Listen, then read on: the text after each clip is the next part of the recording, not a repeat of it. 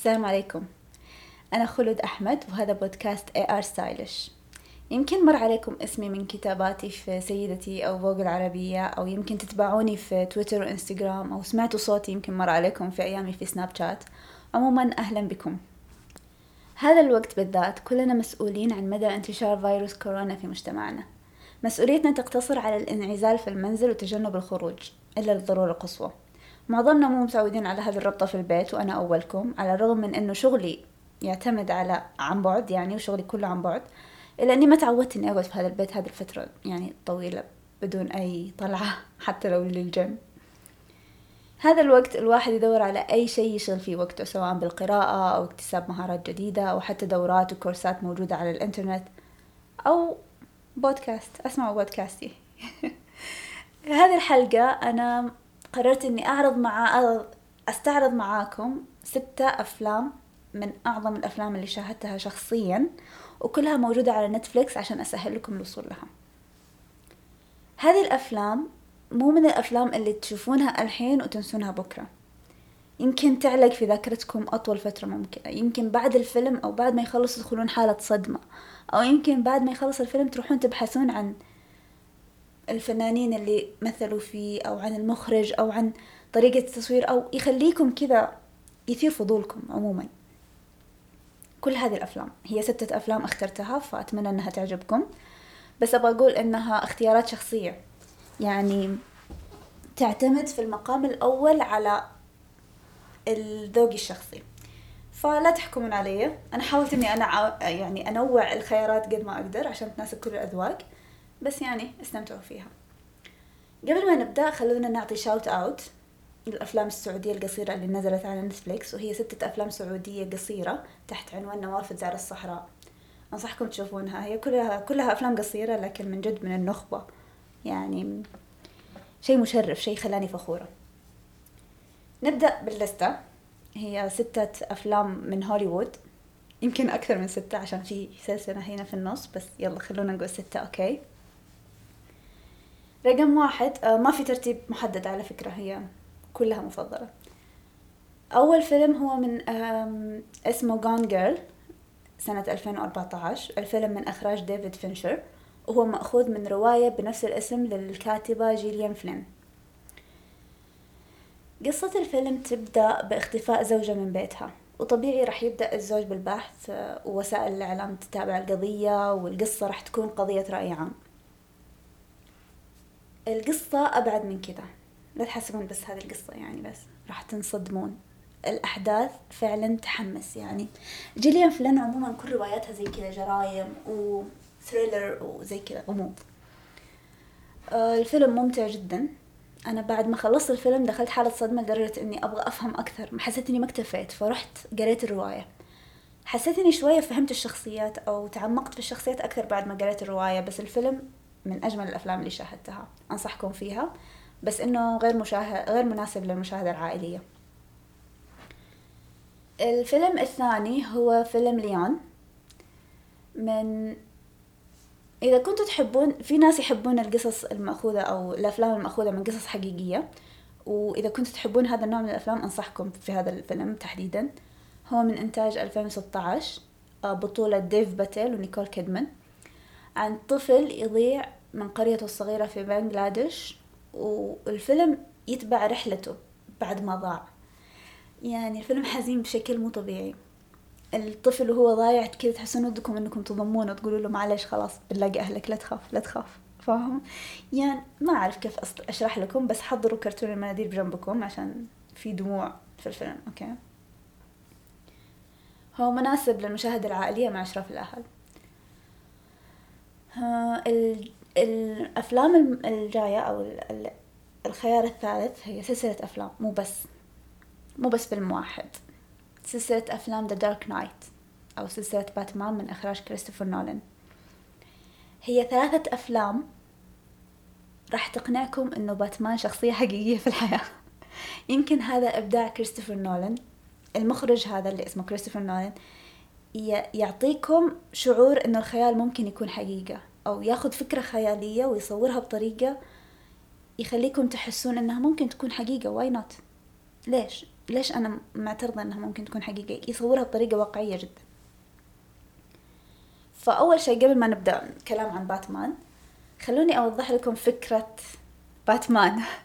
ترى باتمان مو شخصية يعني مو إنه عضه خفاش وصارت عنده قوة خارقة أو إنه جاي من كوكب آخر وهو عنده قوة خارقة لا.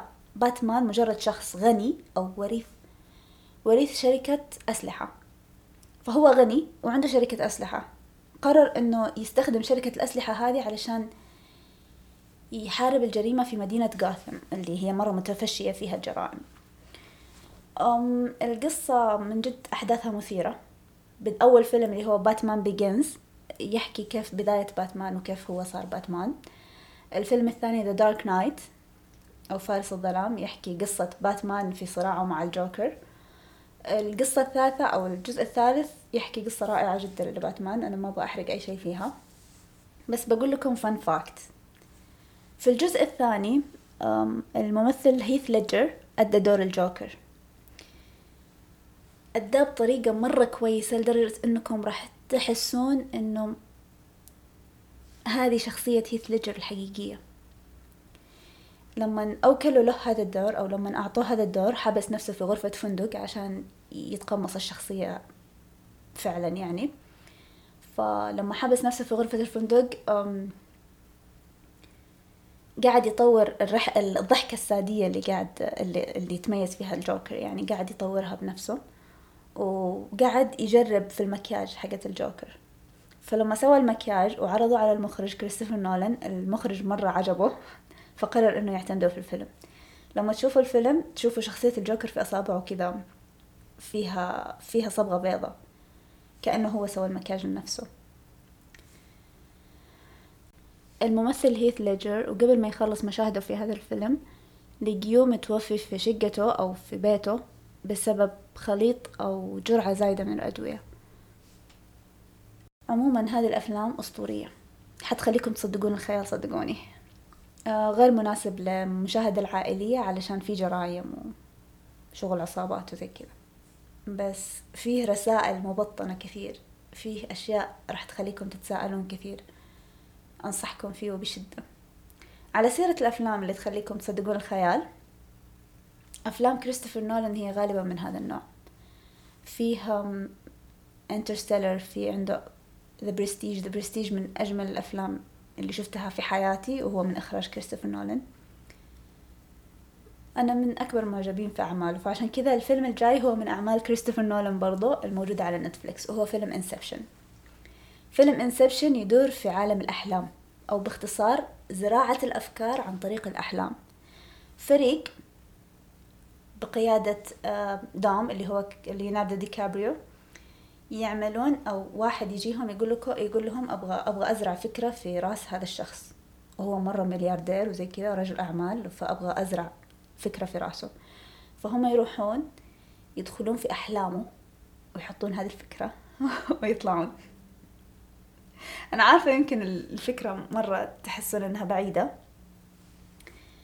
لكن في عالم الأحلام كذا لما يصور الفيلم عالم الأحلام تحسون إنه الممثلين تختلط عليهم الأمور يوصلوا لمرحلة هم ما هم عارفين هم في حقيقة ولا في حلم. يعني الموضوع عميق عميق جدا. يمكن راح بعد ال... بعد الفيلم هذا يمكن راح تبدأون عملية بحث عن هذه الأشياء. المؤثرات البصرية في الفيلم جدا رائعة. وهو مناسب للمشاهدة العائلية مع إشراف الأهل لكن أتوقع أنه معقد ويحتاج تركيز ف yeah الفيلم الجاي هو 7 من بطولة براد بيت ودنزل واشنطن إخراج ديفيد فينشر اللي هو مخرج Gone Girl الفيلم يتكلم عن الخطايا السبع في الديانة المسيحية وهي الغرور والجشع والشهوة والحسد والشراهة والغضب والكسل. هذا الفيلم يروي قصة محققين يتعاونون علشان يحلون جريمة جرايم لقاتل متسلسل يستهدف المذنبين في الخطايا السبع هذه. الفيلم فيه مشاهد دموية مقززة فما أنصح في مشاهدة عائلية أبدا ورجاء لا تشوفونه عند, عند أطفال لأنه حقيقي مقزز. لكن من الأفلام اللي أسطورية كيف تدخلكم في حالة صدمة بعد ما تخرجوا تخلصونه. أم خلونا ما أدري أنا كل ما أتذكر المشاهد في هذا الفيلم أتقزز عموما. ننتقل للفيلم اللي بعده اللي هو لمزرابل على قد الإبداع في هذا الفيلم على قد ما هو بائس. الفيلم هذا مختلف عن كل الأفلام في هذا الليستة إنه فيلم موسيقي. الحوارات اللي فيه كلها أغاني. هذا أجمل ما فيه. يعني تغيير جذري عن كل الأفلام اللي شفتوها. إذا كنتم مستنكرين هذه الفكرة بس أعطوه فرصة لأنه الأغاني اللي في هذا الفيلم مسجلة وقت التصوير. يعني الممثلين هم قاعدين يمثلون قاعدين يغنون. أم حقيقي هذا الفيلم فيه كمية إبداع مو طبيعية. يعني ماني عارفة كيف أوصل لكم كمية إعجابي في هذا الفيلم. بس أبى لكم إنه الأغاني اللي فيه صرنا نشغلها عندنا كذا في ال playlist ما هو حتى وإحنا ما نشوف الفيلم كذا الأغاني صايرة تتشغل لحالها تسمعونها لحالها تستطربون عليها لحالها حقيقي رائع رائع. ومناسب للمشاهدة العائلية مع إشراف الأهل هو يروي قصة البؤساء على فكرة. فيكتور هوغو رواية البؤساء اللي هي الكلاسيك لفيكتور هوغو. جان فالجان و هذه القصة. أتذكر زمان كان يجي جات قصة البؤساء في حكايات عالمية تذكرون زمان؟ أنا أتذكر قصة البؤساء من حكايات عالمية شفتها وأنا وأنا صغيرة. بس عموما هذا الفيلم رائع جدا. آه أنصحكم تشوفونه على نتفليكس موجود.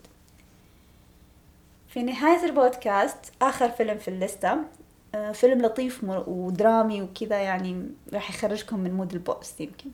هو شوية في شوية بؤس ما نقول في ما في يعني بس شوية بؤس okay؟ The Blind Side The Blind Side فيلم من بطولة ساندرا بولوك يروي قصة عائلة بيضاء أوت شاب مراهق أسود البشرة وساعدته عشان يحقق النجاح.